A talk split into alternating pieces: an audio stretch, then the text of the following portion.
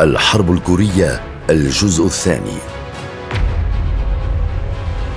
بالفعل وصل الجنوبيون وحلفائهم إلى بيونغ يانغ عاصمة الإقليم الشمالي. وهنا شعر الاتحاد السوفيتي بالخطر المحدق فيجب عليهم القيام بالتدخل المباشر. ولكن الزعيم السوفيتي ستالين قرر عدم إرسال قوات إلى هناك وعليه طلب الدعم من الصينيين الذين أرسلوا ست فرق عسكرية. معركة أونسان هي الاشتباك الأول بين القوات الصينية والأمريكية. ووصل عدد ضحايا الجيش الأمريكي وقتها إلى 1100 جندي في يوم واحد فقط والتي تعد من أسوأ الخسارات الأمريكية. وهذا أمر طبيعي فالست فرق الصينية كان عددها يتراوح بين المئتين وخمسين إلى الثلاثمائة ألف جندي. وهذا رقم كبير جدا.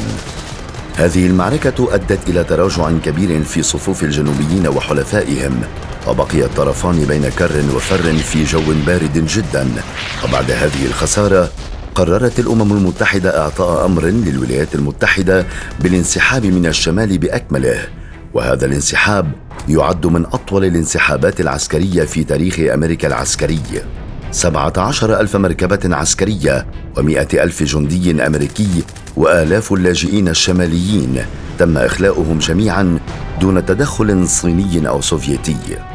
كما عرفنا فإن الحرب قبل تدخل الصينيين كانت تميل كفتها لمصلحة الجنوبيين وكان يبدو أن الحرب ستنتهي وقتها لكن هذا التدخل الكبير قلب الطاولة على الأمريكيين والجنوبيين.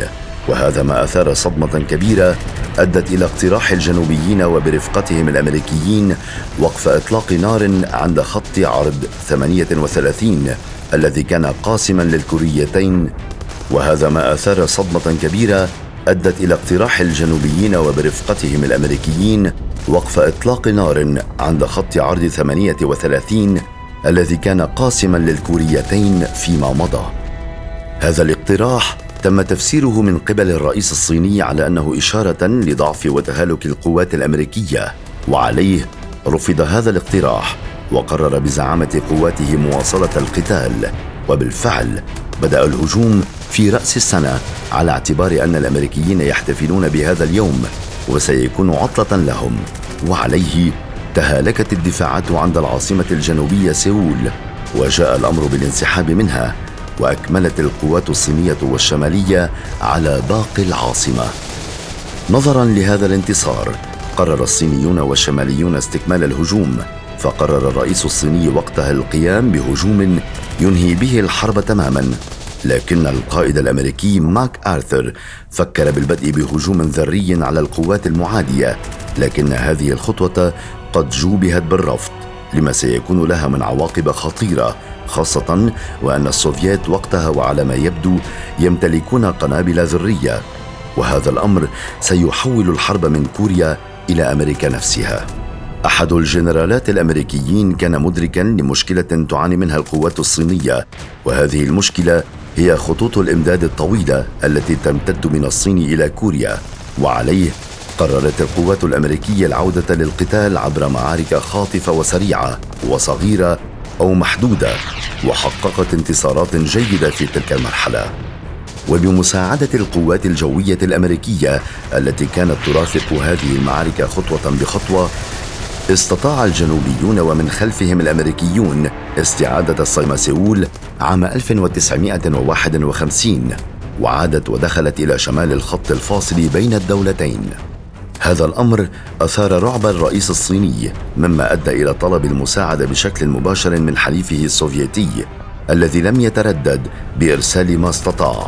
فأرسل فرقتي دفاع جوي وثلاث فرق مضادة للطائرات وستة آلاف شاحنة.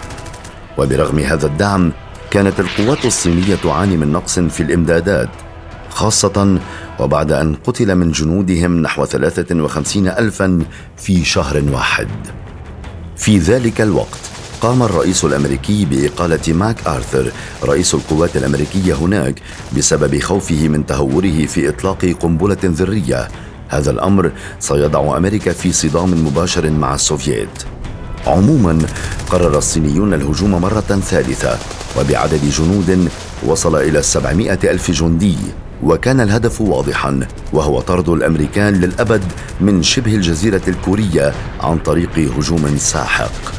لكن هذا الهجوم أسفر عن خسائر لدى الصينيين بسبب المقاومة العنيفة التي لاقوها والتي أدت لخسارتهم نحو مئة ألف جندي وخسارة ستة عشر ألف جندي من الطرف الآخر. دفع الجنوبيون والأمريكيون القوات الصينية نحو شمال خط العرض 38 الذي كان قد قسم البلدين.